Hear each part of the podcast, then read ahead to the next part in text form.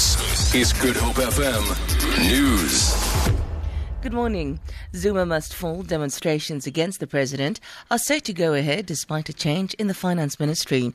The president reappointed Pravin Gordhan as Minister of Finance to quell the Nhlanhla Nene debacle, which plunged South African markets into chaos, wiping about 170 billion rand from the economy. Thousands of people have expressed interest in demonstrating in Johannesburg, Cape Town and Pretoria tomorrow.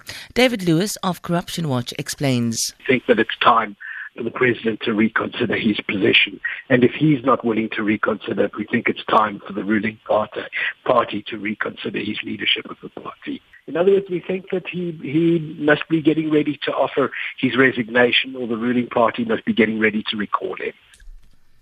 Former Hawks head Anwar Dramat and the former head of the crime-busting unit in Gauteng, Shadrack Sibiya, are again being investigated for their alleged role in the rendition of a group of Zimbabweans. Dramat resigned while Sibiya was fired. IPID spokesperson Robbie Rubarabu spoke to Isaac Masemola in Pretoria. We have received a request from NPA to make them sign the warning statement relating to the Immigration Act. And after the signing of those warning statements, we're sending it back to the NPA for them to decide as to what they want to do. And what does signing a warning statement mean? Those are the charges that they would be putting through to them.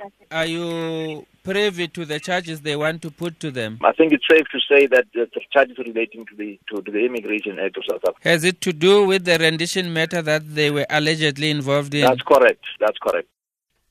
Cape Town police have arrested 4 suspects in connection with a triple murder in Papi Court in Ocean View last weekend. A man and woman were shot and killed and died on the scene, while another man died later in hospital. Police spokesperson Frederick van Veyck says the suspects, aged between 23 and 33, are expected to appear in the Simonstown Magistrates Court on Thursday on charges of murder. This weekend saw another triple murder in the same area. A 35-year-old man was arrested yesterday morning in Wynberg in connection with these murders. He will also appear in the same court on Thursday. Eskom spokesperson Kulupasiwe says some of its fleet of electricity stations across the country will be shut down over the next 4 weeks for maintenance. However, load shedding is not expected, as Unit 2 of the Koeberg electricity station came back online last week. The unit was shut down at the end of August for its scheduled 3-month-long maintenance period. During these routine plant outages, 1/3 of the used nuclear fuel is replaced with new fuel. The unit adds about 913 megawatt to the national grid.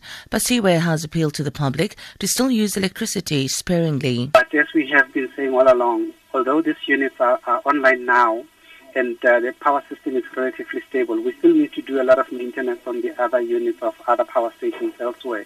That is why we continue to urge all our customers to be energy efficient, so that they can enable us to have enough space so that we can do maintenance on our power system. For Good Hope FM News, I'm Sandra Rosenberg.